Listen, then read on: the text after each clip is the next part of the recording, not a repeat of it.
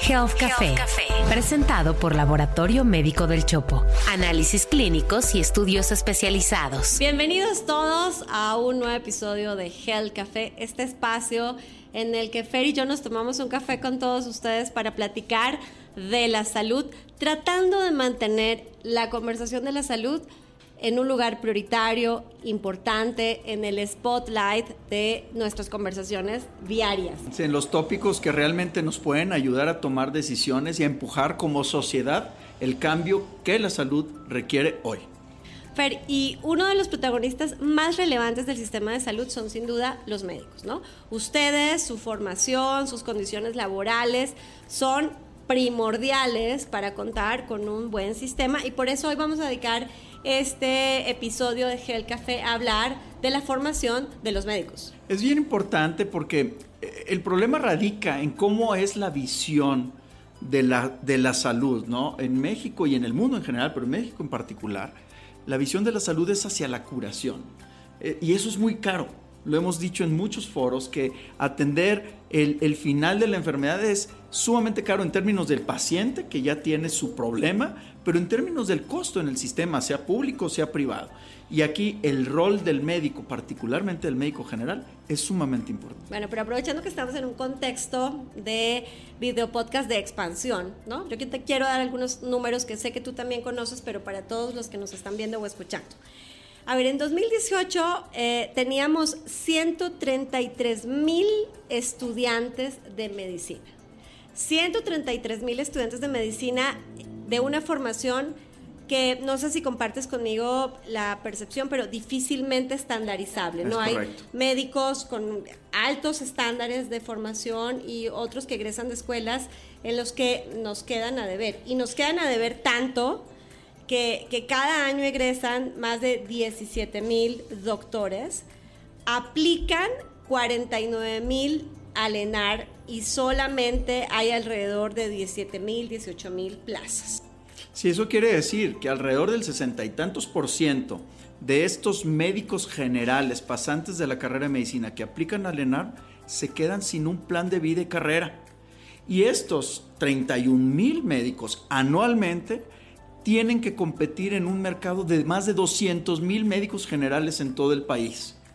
Y esto es un problema bien serio, porque como no hay un plan de vida y carrera para ellos, terminan en una esquina, terminan atendiendo un taxi, o sea, y eso es muy dramático. O terminan ejerciendo medicina, ¿no? Medicina general, sin los medios para la actualización necesaria, lo que pone en riesgo también la atención de los pacientes. Pero a ver, Fer, tú eres médico que estudió en una universidad pública, pública pero que luego hizo una especialidad en medicina interna y luego hizo una especialidad en medicina en, cuidados, intensivos. y luego te formaste en el extranjero en trasplantes.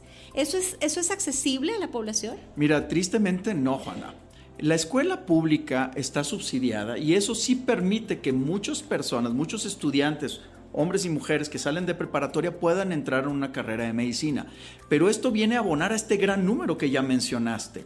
Luego el plan hacia adelante que sigue, aplicar a una residencia médica que solamente unos cuantos, 30% va a tener acceso a esta especialidad.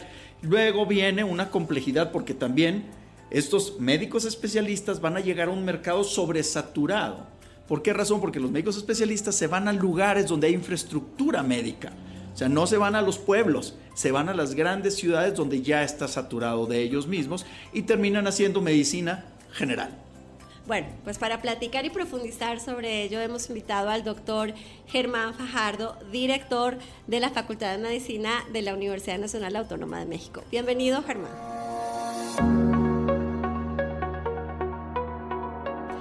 Doctor Germán Fajardo, muchísimas gracias por acompañarnos en Hell Café. Germán, en esta discusión sobre el sistema de salud donde la medicina se ha hecho una medicina curativa tardía, Hemos conversado en múltiples foros sobre la necesidad de tener una medicina de primer contacto más eficiente, más robusta. ¿Consideras que el médico general es el, es el pilar del futuro de la salud en México? Un gusto poder estar con ustedes y platicar estos temas tan importantes. Eh, muchas gracias por la invitación. Sin lugar a dudas, eh, Fernando, eh, Juana, eh, el médico general debería ser el pilar del sistema de atención. No, lo ha sido, a pesar, digamos, del discurso eh, oficial, no solo en nuestro país, desde 1978 con Alma Ata, Salud para Todos, donde esto se basaba en atención primaria, ha sido una cuestión, como yo decía, discursiva, ¿no? ha sido una cuestión en los hechos.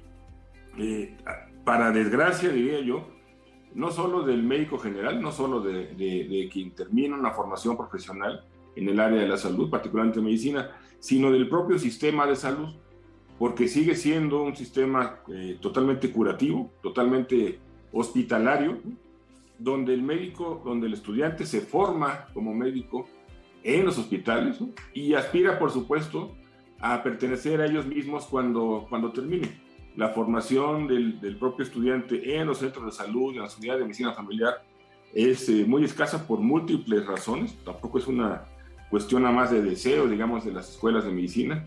Eh, sin lugar a dudas, es algo que tenemos que fortalecer eh, mucho más hacia adelante. Platicábamos con Fernando al comienzo de este episodio sobre el, los casi 30 mil médicos que se quedan afuera de las residencias cada año. ¿Qué responsabilidad recae en las universidades y en todo el sistema de formación médica del país? Es una, es una gran responsabilidad, yo diría, no solo de las instituciones de educación superior, que por supuesto que sí, sino también de los sistemas o subsistemas de salud, también, por supuesto, eh, de la Secretaría de Salud, del IMSS, del ISTE, porque no somos eh, una, una, cuestión aislada, ¿no? Eh, debemos ser y debemos de vernos como una cuestión integrada, que no ha sido posible desgraciadamente con el paso de los años, pues es una responsabilidad absolutamente eh, de todos, de parte de las instituciones de salud. No hemos sido capaces de darles, las instituciones educativas, no hemos sido capaces de darles a los alumnos otras opciones, las cuales existen de manera muy sólida, de manera muy importante.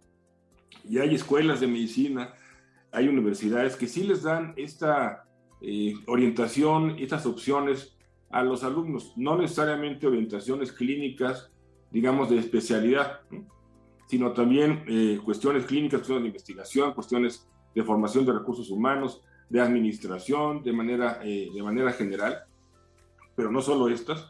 Así que el alumno debe ser, eh, debe entender que hay muchos caminos dentro de la propia, la propia medicina. Nosotros decimos que la medicina es tan amplia que va de la A antropología a la Z de la zoología. Y en todas las, cada una de las, de las letras del abecedario encontramos eh, opciones para eh, realizar eh, cosas en el futuro. Justamente, doctor Fajardo, en esa amplitud que comentas y, y también en la amplitud que tienen los retos de la salud en este momento, ¿Qué tan actualizadas sientes tú las currículas de la formación médica enfocadas en esos nuevos retos? Por ejemplo, hablamos de oncología como una de las eh, principales causas de muerte y además una de, de, los eh, focos más importantes de gasto médico en salud, de la medicina genómica, de la medicina digital. ¿Cómo están respondiendo las currículas de las universidades a estos nuevos retos? Es, una pregunta eh, de lo más eh, provocativa, de lo más eh, oportuna, porque parecería que la medicina siempre va mucho más rápido que la educación médica, ¿no? y parecería justamente que el gap que existe entre cómo se realiza la medicina todos los días y lo que enseñamos en las escuelas y facultades de medicina, esta distancia aumenta. Desgraciadamente, la, la, currícula del médico, los planes y programas de estudio son muy rígidos son muy rígidos y tienen al interior de las propias universidades eh, una burocracia eh, muy compleja para poder modificarse, para poder cambiarse. Y requieren de entrada que pasen eh, ciertos años, que se tengan los primeros egresados de, determinado plan, para poder evaluarse y, saber qué es lo que se tendría que, que cambiar. Esta, esta, digamos, esta política de las instituciones educativas, yo que respondió en su momento a determinadas circunstancias hoy día donde tenemos este recambio tan importante en conocimientos y en tecnología, creo que deberíamos de, cambiarla y tener una parte por lo menos grande que se pudiera eh, cambiar, ¿no? que se pudiera actualizar sin necesidad de tener que ir a todas estas, a todas esas instancias. Tú bien decías eh, de las ómicas, ¿no? particularmente de la, de la genómica, pero hay, hay muchísimas cosas ¿no? que están sucediendo en el mundo y, y, no solo parecería que en atención médica en nuestro país vamos atrás, sino también en la formación. Tenemos que ser capaces entonces de movernos mucho más rápidos, de ofrecer un currículo más flexible para tener mejores eh, médicas y médicos en nuestro país. En este contexto del que hablamos, donde eh, 30 mil médicos eh, se quedan cada año sin acceso a una especialidad, y donde la narrativa oficial es que faltan doctores y coincide con los datos de la OCDE, donde, donde por cada mil habitantes hay 2.4 médicos en México comparado con 3.5 del promedio de la OCDE. Pero estos médicos están mal distribuidos. ¿Cómo ve la academia, cómo ven las escuelas de medicina un plan, una estrategia para poder desarrollar más médicos, pero también colaborar en este sistema de salud generando la, la red de profesionales de primer contacto que den atención y soporte a una medicina más preventiva. ¿Cómo, cómo ves tú esta, esta visión? Pues mira, es, un poco, eh, va ligado, digamos, a todas las preguntas, particularmente a la primera. El servicio social en nuestro país tiene más de 80 años, ¿no? que lo creó el doctor Gustavo Vaz. Sigue siendo prácticamente igual, ¿no? sigue respondiendo a las mismas necesidades cuando el país ha cambiado de manera muy, muy importante.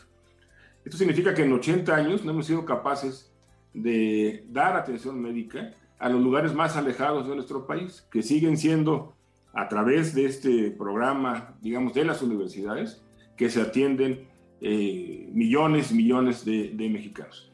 Si no creamos los incentivos para que los médicos generales se puedan quedar en estos eh, eh, lugares, digamos, más, más lejanos, más remotos, si no tienen las posibilidades de desarrollo personal, profesional, eh, familiar, pues va a ser muy complicado eh, que se queden por, eh, por decreto.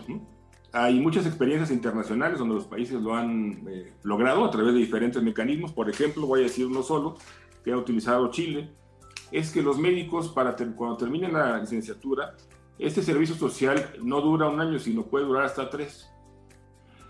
Tienen una buen, un, buen reconocimiento, digamos, económico, ¿no? que, de paga, y también le sirve para entrar a la residencia. ¿no? Si tú haces tres años en determinada población, tú vas a entrar a la residencia, no a cualquier residencia, a la residencia que más necesite, que más necesite en este caso el, el, país del que estamos, del que estamos hablando. Pues puede haber diversos mecanismos eh, a través de los cuales podemos incentivar esa atención primaria y podemos mejorar la atención en lugares remotos generarles un plan de vida y carrera, ¿no? Probablemente alrededor del, del, cuidado primario como un plan o también de la innovación, de la administración o de la investigación, porque al final del día estos 30 mil chicos cada año se quedan sin un plan de vida y carrera. Y creo que esa pudiera ser una estrategia interesante para poderles desarrollar hacia el futuro, ¿no? Sin duda, sin duda es una cosa que habría que plantear, que habría, que habría que hacer y parecería, desgraciadamente parecería que ya dejamos ir otros seis años, ¿no? Eh, sin tener nuevamente un plan, eh, pues digamos con una visión general global de qué hacer con este aspecto tan importante que es la formación de médicos. Bueno, y a pesar de ese escenario y con el último sorbo de café para agradecerte mucho, doctor Germán Fajardo, por acompañarnos en Health Café, ¿cómo te imaginas el futuro de la salud? Mira, me imagino un futuro eh, participativo, me imagino un futuro donde la gente asuma eh, su papel, asuma, asuma su rol. Eventualmente eh, necesitamos una mayor conciencia de la población en el cuidado de su salud, sin lugar, sin lugar a dudas, porque si estamos esperando eh, grandes modificaciones o nuevas modificaciones al sistema de salud, no estamos seguros que vayan a llegar. Todos sabemos, todos hemos escuchado, leído, planteado diferentes opciones del sistema de salud hacia la cobertura eh, universal, eh, que ha sido, digamos, un, un, sueño en este, en este sentido, y las modificaciones no llegan, y difícilmente van a llegar con los recursos financieros que se están destinando a salud. Así que yo creo eh, que independientemente de los cambios políticos que puedan venir hacia adelante, sí necesitamos una mayor participación de la sociedad, de las familias, de las personas en el cuidado de su propia salud. Acuerdo. Muy bien, Germán, pues apreciamos mucho el tiempo que nos dedicaste en esta conversación de Health Café. Sin duda tenemos grandes retos en, el, en la educación de los médicos del futuro y también en parte del sistema de salud cómo atender a la gente en el primer nivel con un enfoque totalmente de prevención. Pues nos toca a todos. Muchas gracias, Germán, por estar en Gel Café. Al contrario, muchas gracias a ustedes. Que estén muy bien. Gracias por la invitación. El futuro de la salud. Bueno, y a propósito del futuro, ¿qué nos traes hoy en el futuro de la salud? Un tema sumamente relevante y que tiene mucho que ver con la conversación del día de hoy y es la preparación de los médicos del futuro. Hoy estamos debatiendo sobre si las materias de los currículums, de las currículas eh, académicas de las universidades responden a las necesidades actuales. Bueno, ¿qué va a pasar hacia el futuro? Donde la tecnología, la medicina digital, la medicina genómica son parte importantísima. Sobre estos conceptos de medicina cuántica y de computación cuántica, ¿cómo van a influir realmente en el futuro?